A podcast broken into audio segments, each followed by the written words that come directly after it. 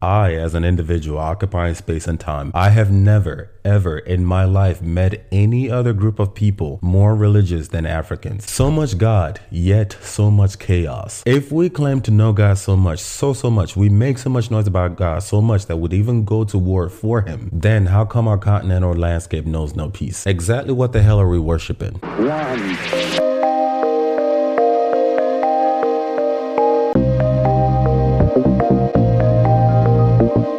My dear fellow Africans, we don't know God. When you look at the modern day map of Africa based on religion alone, you realize that approximately 50% of Africans, predominantly in the north, are mostly Muslims, and the other half of Africa is comprised of Christians. This is also very true when you look at the map of Nigeria. As you guys know on this channel, I'm also Nigerian and I was born in Nigeria before moving to America. And when you look at the map of Nigeria based on religion alone, you realize that approximately 50% of Nigeria is Muslim and the other 50% approximately approximately would be Christian. I am Igbo and I was born and raised in the city of Aba. And if you know anything about um, that part of Nigeria, the southeast part of Nigeria is predominantly Christian. So just like most people that live in the southeast of Nigeria, I was also Christian. I was born and raised in a, a Christian household. I remember when I was living in Nigeria as a kid, I remember so many churches. Religion was such a big deal. It was such a big deal that if you were to say that you don't go to church or you don't believe in God or you don't believe in Jesus being the son of God and the savior and all of that, you will be reprimanded. People look at you in a weird way. People people would literally think that you are the devil's incarnate. You could actually get murdered in certain parts of Nigeria for not believing in God. This is how serious religion is in Nigeria. And this madness continues all throughout Africa. Like I said, growing up in Nigeria when I was a kid, I remember so many churches that we would go to, church events that would go to midweeks,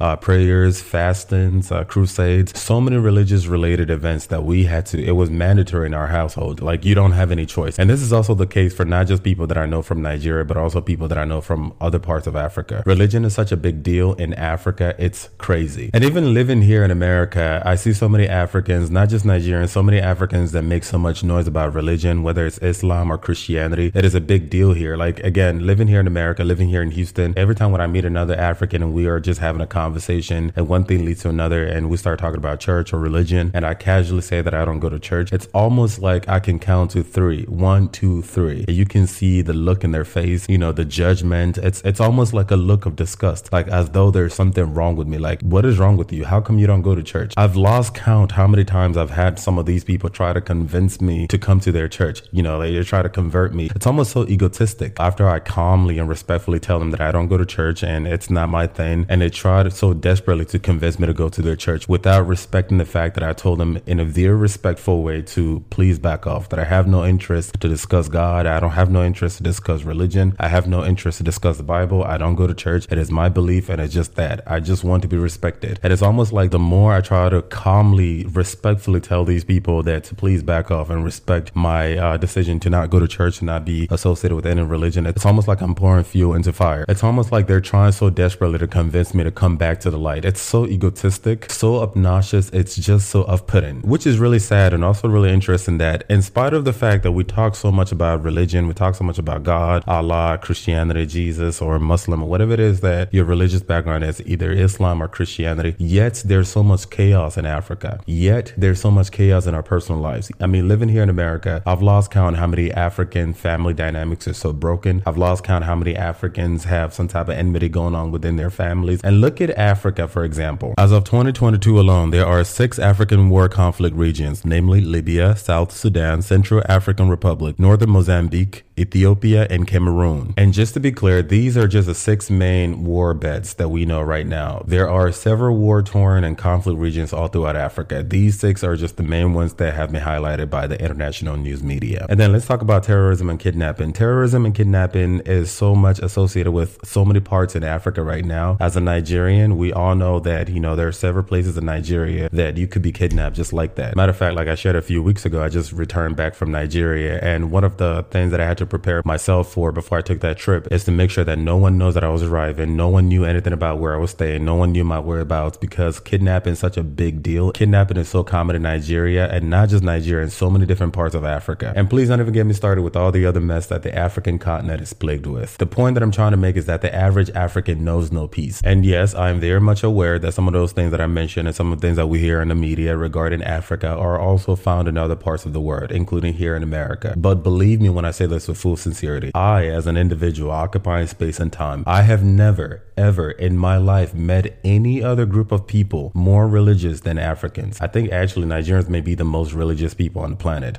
But honestly, I have traveled the world and I've met so many different people here in America and Europe and Asia, Australia, all those places. As a conversationist, as a philosopher myself, one of the things that I love to talk about is religion. Every single time that I've met somebody who's not African and I share my religious views or lack of, they always seem to be somewhat respectful. Sometimes you get the people who want to be a little bit pushy and a little bit difficult, but for the most part, most people that I've met outside of Africans are more respectful of my religious affiliation or lack of. I've never ever, ever, ever in my 31 years of living on this planet, I've never met any other group of people on this planet more religious than Africans, whether it's the Christians who make so much noise about Christianity and Jesus and God, or the Muslims who make so much noise about Allah or the Quran or the Islamic practices. We all have seen all kinds of mess on the media, people getting killed in the name of God, people getting persecuted in the name of Jesus, and so on and so forth. It's a hot mess. So much God, yet so much chaos. According to 1 Corinthians Corinthians chapter 14 verse 33. God is not a God of disorder, but of peace. To repeat this verse, God is not a God of disorder, but of peace. Once again, my point is that the average African knows no peace. So I have a really simple question. If we claim to know God so much, we make so much noise about God, we make so much noise about Allah, we make so much noise about the Quran, we make so much noise about Christianity, we make so much noise about Jesus, we even go to war in the name of God. If we claim to know God so much, more than the sinful West, more than the United States of America, more than Canada, more than the UK, more than everywhere in Europe, more than Australia. You know, those affluent countries that we love to run to so much, which is really ironic considering how sinful those people are compared to Nigeria. Yet the average Nigerian, and even I would actually argue that the average African is looking to run away to those sinful West by fire, by force. If we claim to know God so much, so, so much, we make so much noise about God so much that would even go to war for him, then how come our continent or landscape knows no peace? Exactly what the hell are we worshiping? I want to begin by asking a few questions here. What is God? Also going back to the Bible in 1 John chapter 4 verse 16. God is love and whoever lives in love lives in God and God in them. So let's take a moment to break this down for a second. I know that everyone in Africa is a certified theologian, but I want to take my time to break this down. I myself, I'm not a theologian. I am just a guy with common sense and a seeker of truth, a seeker of knowledge. So bear with me. So according to 1 John chapter 4 verse 16, God is love. Okay. So now my second question is what is love? According to 1 Corinthians chapter 13 verses 4 to 7, love is patient, love is kind, it does not envy, it does not boast, it is not proud. Let's stop there for a second. First of all, disclaimer, I have not traveled to literally every country in Africa. I have been to a handful of African countries and of course I am Nigerian. I was born in Nigeria and I lived in Nigeria for a couple of years before moving to America. I'm still very familiar with Nigerian culture and I still associate myself with a lot of Nigerians. So a lot of things, a lot of behavior behaviors, a lot of mentalities that our Nigerian people have are still very fresh in my life. So I know exactly what I'm talking about. But please bear with me because I'm trying to make a point here. And I also do know that a lot of Nigerians and a lot of Africans, we have this mentality of not talking mess about our own people on the internet or whatever because we're trying so hard to cover our own image in the world. And I know that Africa has a really horrible reputation on the media. And I know that a lot of Africans and also, you know, Nigerians and other Africans that I know try so hard, especially on the internet, to try to uh, not perpetuate that negative image, either by posting positive things about um, Africa and you know talking about Africa in a positive limelight.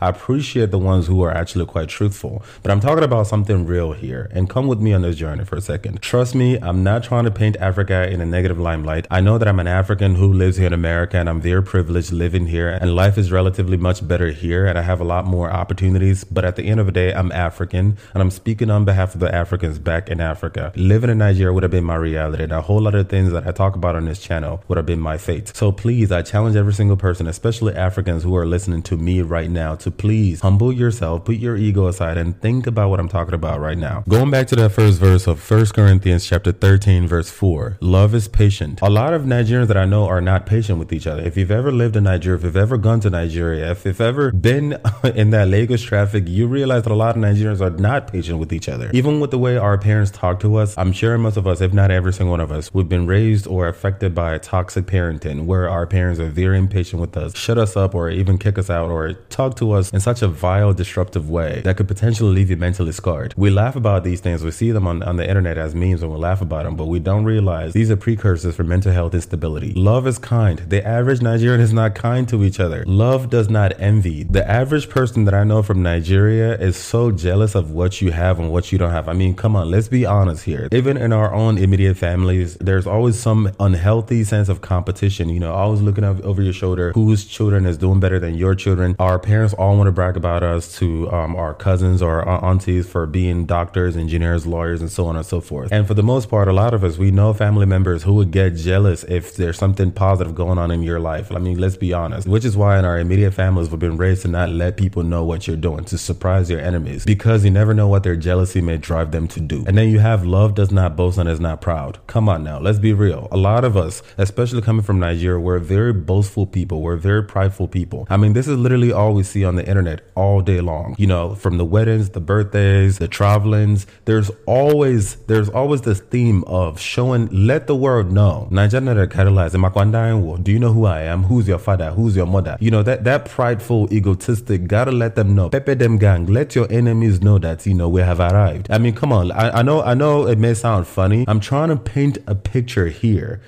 Remember the first question that I asked, what is God? We answered, God is love. And what is love? Love does not boast. It is not prideful. If you are on social media or even in person bragging about what you have and what you don't have and try to pepper your enemies and show your enemies this and that, that is not love and that is not of God. But moving on to verse 5. Love does not dishonor others. This is so common in our culture to gossip and slander somebody else's name. I understand that in life as a human being, we're bound to inevitably bump into people that we don't like that much. Maybe there's something about them, their mentality, their behavior, or whatever it is about them that we don't like that much. But to sit to sit in union and slander somebody's name in such a negative, vile way, so much so to dishonor their name. According to 1 Corinthians chapter 13, verse 5, that is not love and that is not God. Moving on. I understand that today's day and age we have this uh, blow up of the internet. You know, everyone is on the internet. You know, attention whorism is a thing. Everyone is seeking attention. And shout out to my girl Lovely T who talked about how the newest currency today is not money, it's attention.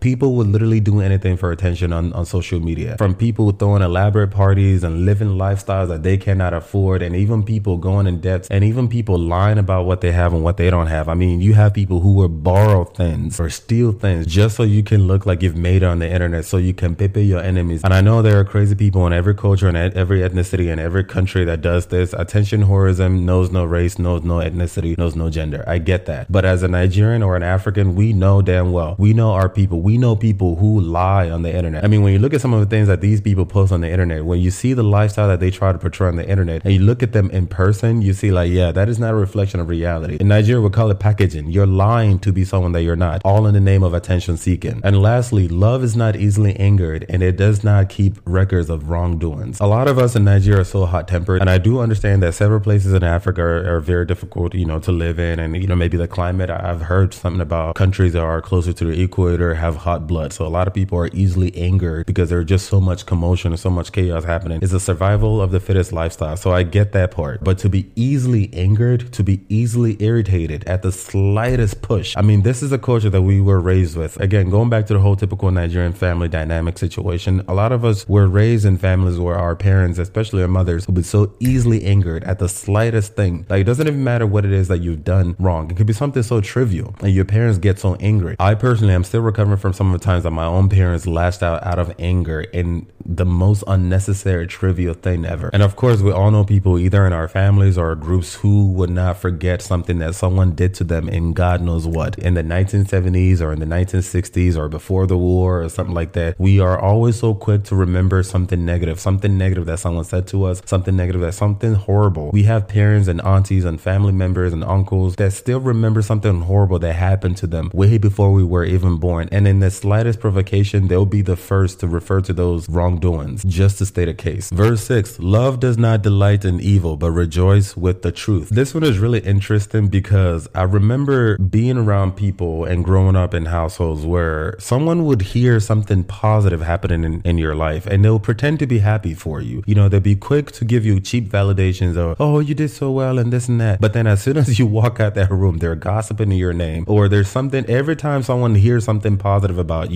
they always find a way to corrupt it, make it sound so negative, so dark. And when they hear something negative about you, I personally know people in my life, in my own family, who constantly, patiently wait to hear something negative, not just about me, but about anybody. They tap their ears on the internet, on the on the news, on social media, desperately waiting to hear something negative, something vile, something foul about other people so that they can rejoice. I remember when one of my uncles unfortunately got murdered back in Nigeria, and I remember so vividly how excited my mother was hearing that that news. She was so excited about it that it, this was a topic for her for several months, actually several years after this man got murdered in the most merciless way. I wasn't there, but the stories just sound horrible because he was murdered back in Nigeria. And the fact that my mother, a quote unquote Christian woman who makes so much noise about Christianity and Jesus and praying and all of that stuff, is rejoicing because something horrible, something evil happened to somebody else, another human being. Yes, you may have fought in the past. Yes, you may have had some type of altercation in the past that was never resolved. Yes, all of that happened way before God knows what. But the simple fact that another human being is experiencing something horrible and you are rejoicing, not only are you rejoicing, you're waiting for more things to happen to your enemies. And I know I'm just using myself as an example, you know, my own family as an example. But the truth is, a lot of us, not just from Nigeria, but a lot of us in Africa, we know family members like this. And if we don't know family members like this, we're probably like that. We're probably the ones who are on the internet looking and waiting and patiently waiting for something negative to happen to someone that we know, either out of jealousy or anger or resentment. But we are patiently waiting to hear that somebody else's business is failing, somebody broke up in their relationship, to hear somebody's getting a divorce, to hear somebody failed, to, to hear that somebody did not pass law school, did not pass their MCAT, was not successful in being a doctor, got fired, lost their home, lost something. This is the truth. You can deny this all you want, but this is a